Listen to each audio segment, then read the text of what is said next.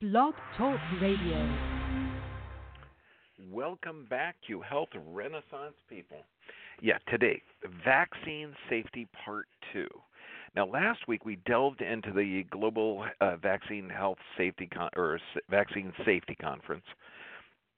but today I'm going to introduce you to a guy who's probably the most calm, quiet hero you've ever seen in your life. His name's Toby Rogers. And he wrote a thesis, a doctoral thesis, on the political economy of autism. Now, this is brilliant. Plus, it's online, and you can actually read it. And I'm going to have tons of references tonight that you can get the link to it, because it's 495 pages, and I really recommend you read it all. 125 pages of references. Well, we're two advertisements I got to go cover on. Cal Jam is coming up. That's going to be February 14th, 16th. Still don't know what day I'm speaking, but go to Bergman20 for your discount coupon. That's type in Bergman20, and you'll get a huge discount off, about 20%. Go to extremehealthacademy.com and Bergman14 to get 2 weeks free there. So lots of free stuff. The cruise is coming up in April, just 3.5 months away. We have 10 cabins left, so this is vital. Think of this. You're going to have 12 hours of continuing ed credit. We're only going to teach when we're at sea. You're going to see Israel, Crete, Athens, and we're literally going to be hanging out for 9 days on this big, beautiful ship and exploring the Mediterranean. With as volatile as that area is, this may be the last trip. We were one of the last cruise ships out of Havana, or into and out of Cuba, before they shut it down. So go to our website or go to bsgmeetingsllc.com. Click on clients and look. Click on the company name, Bergman, and they'll get you on. But sign up for that cruise. Now, Toby Rogers, the motto of the Royal Scientific Society in England, and this guy does research that the old school, I mean, reference on top of reference, and he looks it up. The motto of the Royal Scientific Society is nullus in verba. What that means is take nobody's word for it. It literally means on the word of no one. So you have to look it up yourself. So when people are getting opinions from experts, start doing the research yourself. Because I got to tell you, right now, the cost of autism, now we're not talking about societal cost. What does it actual cost?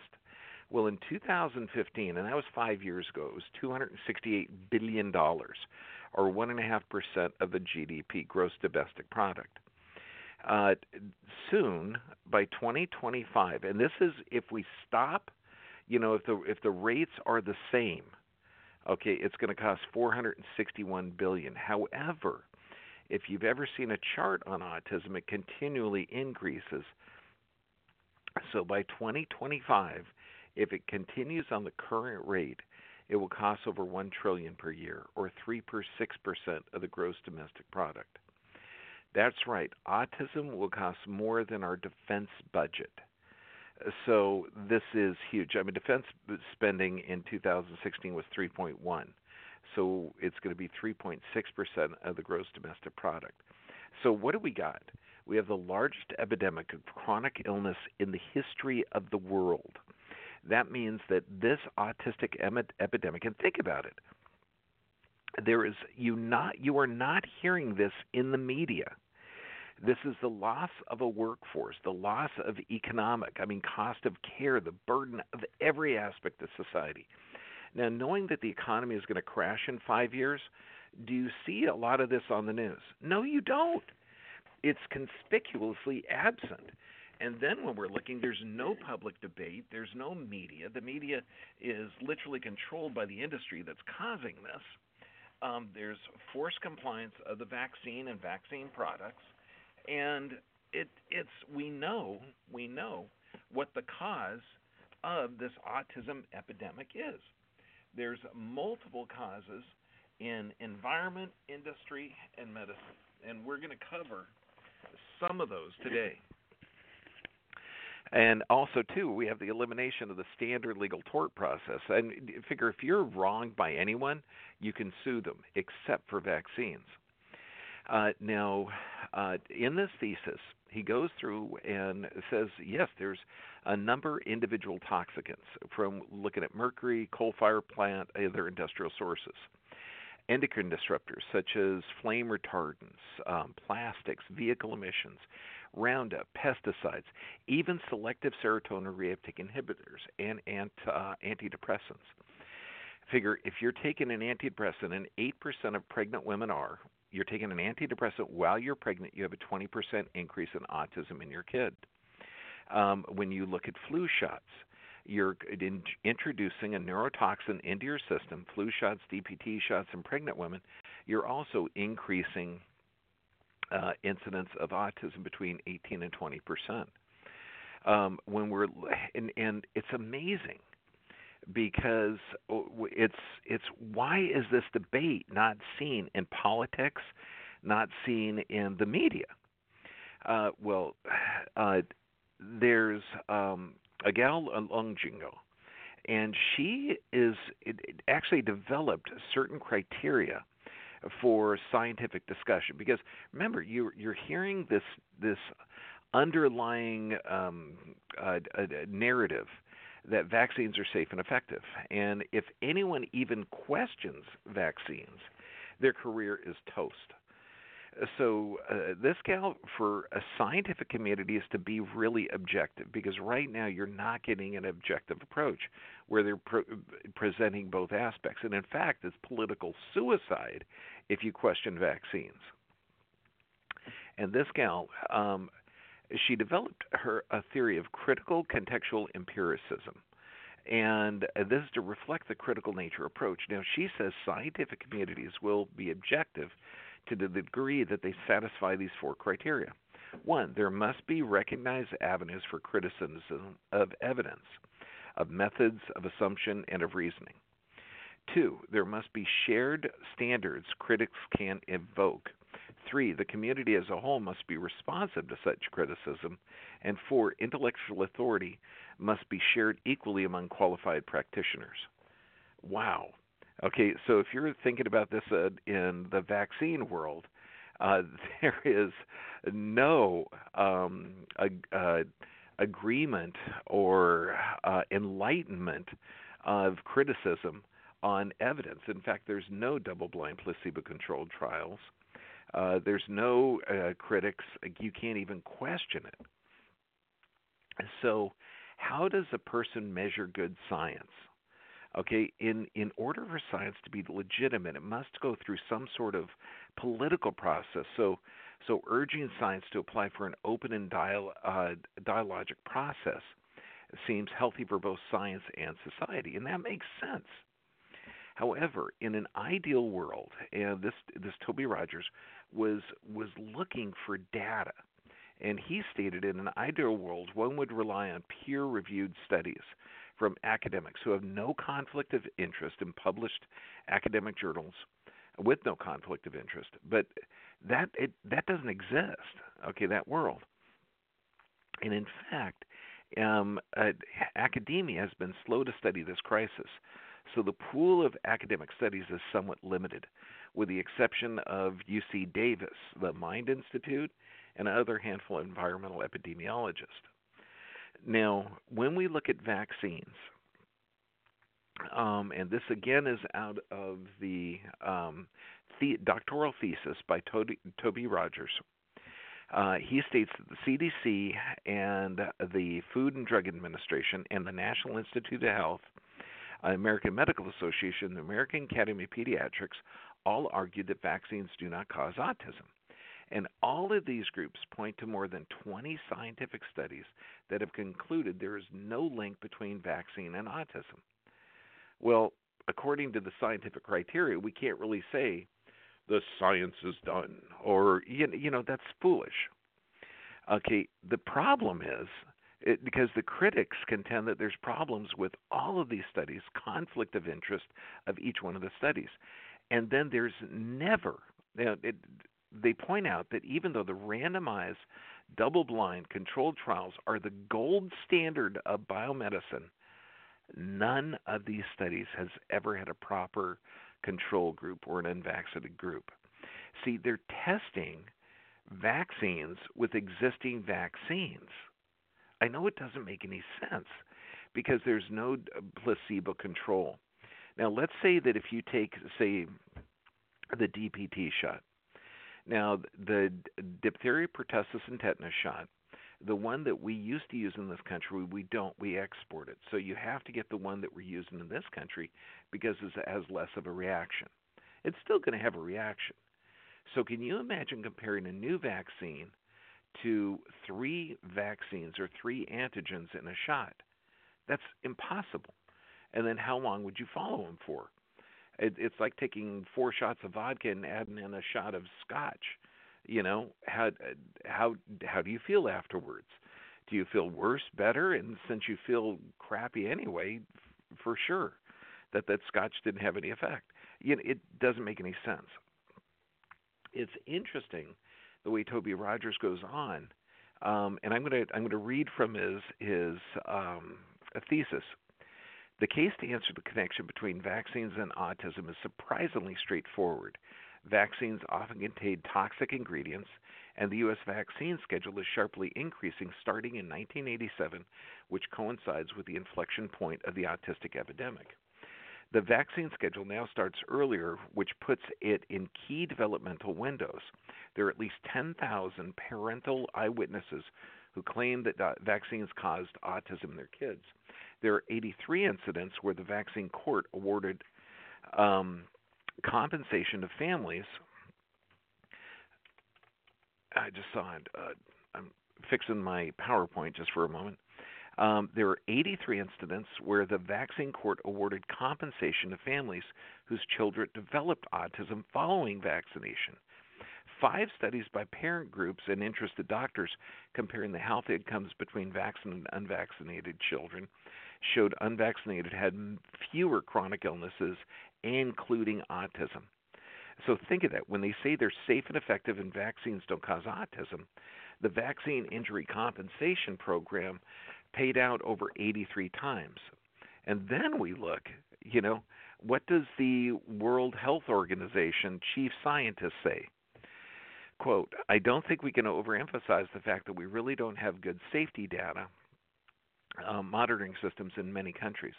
This adds to the miscommunication and misapprehensions because we are not able to get clear-cut answers when people ask questions about deaths that have occurred due to particular vaccines, and this always gets blown up in the media. No kidding, it gets blown up in the media. I mean, we know that there's been 3 CDC researchers who have violated accepted scientific practices or committed outright fraud in connection with key vaccine safety studies. We're looking at thimerosal, which is still in 3 different blends of multi-dose flu vaccines. It's a known neurotoxin, and aluminum, multiple studies on aluminum has a neurotoxin. And see, doctors are starting to understand this. And so what is Professor Heidi Larson? Now, she is director of the Vaccine Confidence Project, and she's having trouble because she's losing medical people. Quote, if we lose the healthcare provider, then we are in trouble. We have a very wobbly health professional front line that is starting to question vaccines and the safety of vaccines. And when the front line professionals start questioning, and then we have the problem. Figure in medical school, you're lucky if you have half a day on vaccines, never mind keeping up with all the latest. End of quote. And then we have David Koslow. And think of this. Essential Medicines Drug Development. He's the Center for Vaccine Innovation and Access. He's saying most of their trial studies are small sample sizes, and they're at the risk of tyranny of small numbers. And he says to prove that the vaccines didn't cause an injury is called a null hypothesis, and that takes years and years, and it's a real conundrum. Well, for me, I'd rather that the medical system take years and years in order to identify problems instead of sweeping them under a rug, shooting people, and then hopefully some adverse event reporting system will come up with it. Because currently, when you're looking at most of the vaccines on the schedule, it's not months or years that are followed up. You're looking at days. And you might think that's impossible because, I mean, we know Vioxx was, studied for 5 and 6 years. That was approved, got on the market, and when it was in the public, then it caused the problems. Killed, more people than the Vietnam War. So a lot of times these chemicals are not identifying a problem until they're released on the public. Well, the MMR2 by Merck was tested for 42 days before it was released.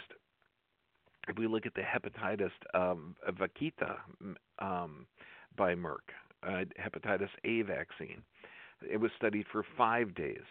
The recumbent vax by Merck, studied for 5 days. The Energetics B vaccine, 4 days. The Sanoviv Act Hib was studied for 3 days. And on this list, it seems insane that these people would test it for 2 and 3 days. And then he goes on, and again, Toby Rogers, 4 years in his doctoral thesis, he states the U.S. Advisory Committee on Immunization Practices added to the schedule as much as 25 micrograms of thimerosal and 625 micrograms of aluminum for pregnant women, which exposes the fetus to these metals during a vulnerable developmental window, along with 50 micrograms of thimerosal and 100 or 1,000 additional micrograms of aluminum for children in the first 2 years of life, according to Miller. And when you look at it, Haley in 2005 wrote an article, showed the synergistic effect of thimerosal plus aluminum, plus neomycin, that's the antibiotic, plus testosterone, is 100 times more toxic than thimerosal alone. Think of that. So when we have doctors that are questioning vaccines, vaccine science, this is amazingly dangerous because if you mix thimerosal with aluminum, with an antibiotic, with testosterone, it's 100 times more toxic than thimerosal alone. And in that article, Haley argues that it is probably one of the reasons that autism rates are so much higher in boys than girls. Plus, when you're looking at vaccine has a causative factor of autism, the vaccine schedule in most developed countries has dramatically increased in the last 60 years. In the 1950s, U.S. children received 7 vaccines before the age of 6. In 1983, the U.S. vaccine schedule mandated 10 vaccines. So think of that. From 1950 to 1983, you went from 6 vaccines to 10 vaccines.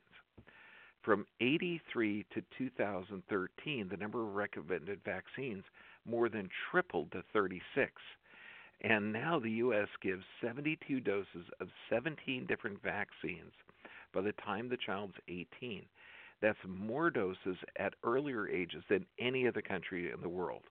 So now you would expect that if vaccines worked as advertised, they should reduce infant mortality. However, Miller and Goldman in 2011 found the opposite. See, in developed countries, the more vaccines on the schedule, the higher the infant mortality rate. Now, this doesn't establish a causal connection, but critics argue that the total allostatic load on children from the ingredients, in the vaccines may have increased dramatically over the last 3 decades. And there's a growing body of literature from toxicologists and environmental epidemiologists that there's windows of vulnerability where the human body is uniquely susceptible to toxicants. Critics point out that not only is the vaccine schedule tripled, but it's also moved earlier, now starting in pregnancy. So the bulk of the vaccine schedule as administered to the human body is uniquely vulnerable to toxic influences. I mean, when you look at reference after reference, the blood-brain barrier isn't fully deformed in infants or fully formed.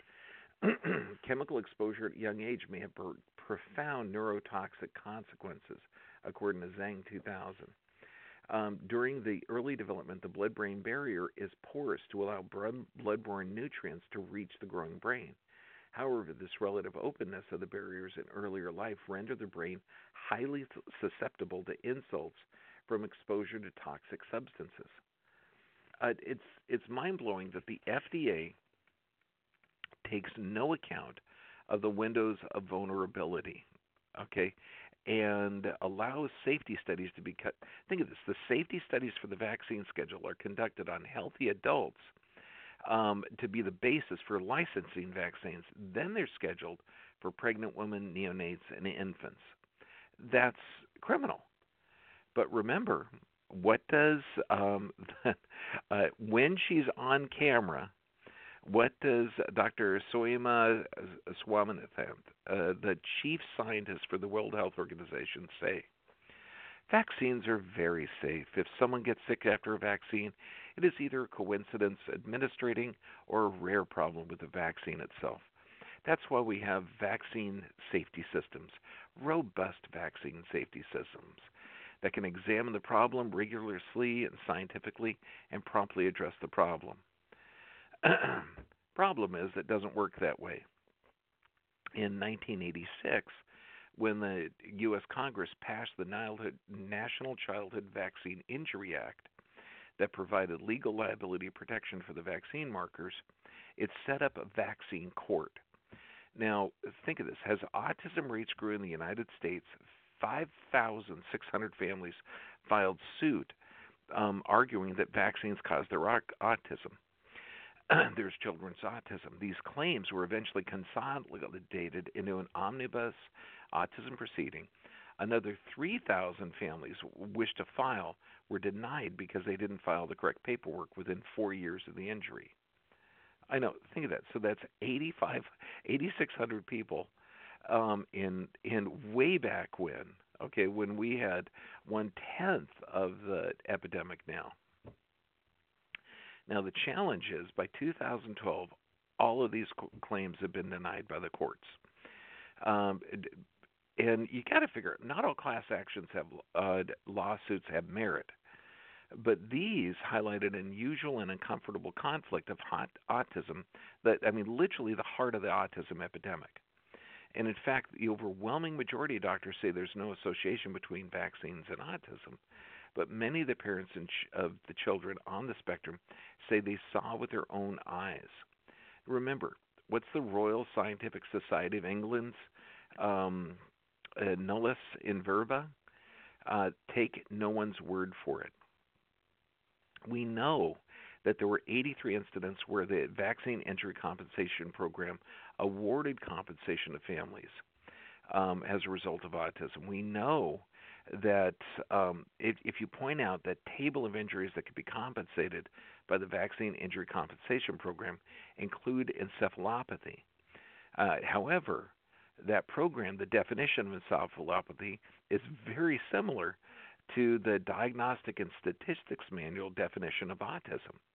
It's a cruel twist that when administrative law, see sometimes the special masters that run the vaccine court, remember, you cannot meet both parties.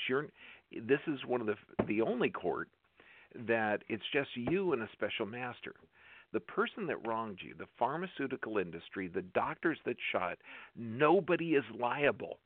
This means you're the normal tort system where you're going to present evidence, and it's going to be judged by a jury. Your peers does not exist in vaccine world. And in fact, the special masters of the vaccine court, because there's no judges, they're willing to grant compensation for vaccine injuries that produce symptoms characteristic of autism, but you can't call it autism. I know, mind-blowing. And this is Professor Heidi Larson. And this is the most dangerous statement, and this is made at the Global Vaccine Health Summit just a month ago. Quote, we're in a unique position of human history where it has shifted the human population to vaccine-induced dependency to dependency on vaccine-induced immunity. And this is on the great assumption that the populations would cooperate.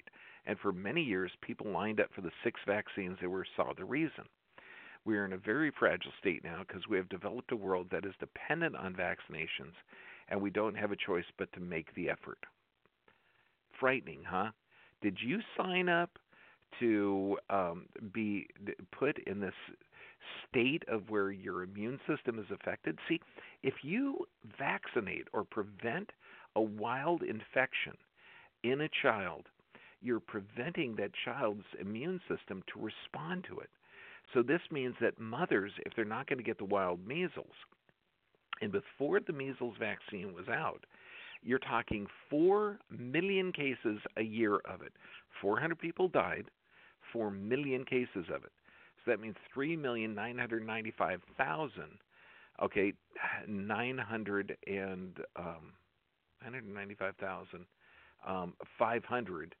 would have got it, recovered from it, and they're able to pass on that immunity to their infants. So that means over 3 million kids are not going to get their immunity from their parents. So by vaccinating one group, you're affecting generations. And that's what they're finding out. Now, what happens with if a mom with 36 vaccines, mate with a dad with 36 vaccines, and they have a child who has over 70 vaccines who's going to mate with another child when they get older, 70 vaccines, and they give birth to another child with 120 vaccines? Yeah. Are you signing up for that type of immune system response? Because remember, way back when they had to pass the law, because so many lawsuits were being presented to the pharmaceutical industry that they had to pass a law to stop litigation. You could not sue them. What was the vaccine rates and coverage at the time? You only had 3 vaccines, DPT, polio, and MMR, and they had around a 62% coverage on average. That means most of the country. Okay, in fact, none of the country was getting influenza, PCV, the HIB, all of the vaccines on the program now. And back then, it was only 60% coverage. And back then, they had such great problems and so many lawsuits. What do you think if they had all the vaccines and the full coverage? It makes you think, doesn't it? And so we need to change this world. I totally, completely, 100% recommend Toby Rogers' thesis. You're going to nerd out because the way he writes is brilliant. It's simple, clear, direct. And his reference on top of reference on top of reference is amazing. Know that right now, our population is suffering from chronic critical illness, and that's because we're literally changing our immune system response to a vaccine-induced immune system response. We're causing inflammation in our kids. There is no placebo-controlled trials, okay?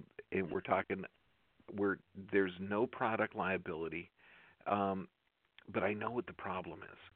The problem is that, and this is actually going to be the solution, and we're going to come up with it tonight, why Toby Rogers' thesis is now available, why the Global Vaccine Health Safety Conference is coming out, why is all of this material suddenly being exposed and allowed to be let loose on the public?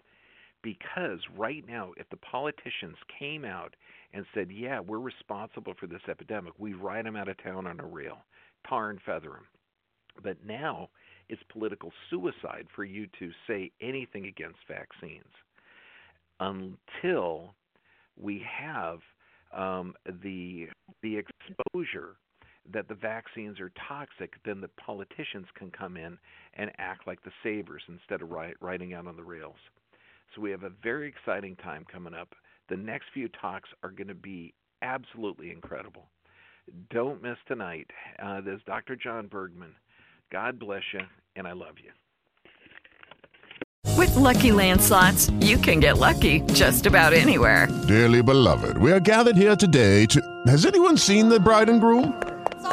Sorry, we're here. We were getting lucky in the limo and we lost track of time. No, Lucky Land Casino, with cash prizes that add up quicker than a guest registry. In that case, I pronounce you lucky. Play for free at LuckyLandSlots.com. Daily bonuses are waiting. No purchase necessary. Void where prohibited by law. 18 plus. Terms and conditions apply. See website for details. Tax day is coming. Oh, no. But if you sign up for Robinhood Gold's IRA with a 3% match, you can get up to $195 for the 2023 tax year. Oh, yeah. Sign up at Robinhood.com/boost by tax day to get the biggest contribution match on the market. Subscription fees apply. Investing involves risk. 3% match requires gold for 1 year from first match. Must keep IRA for 5 years. Robinhood Financial, LLC, member SIPC.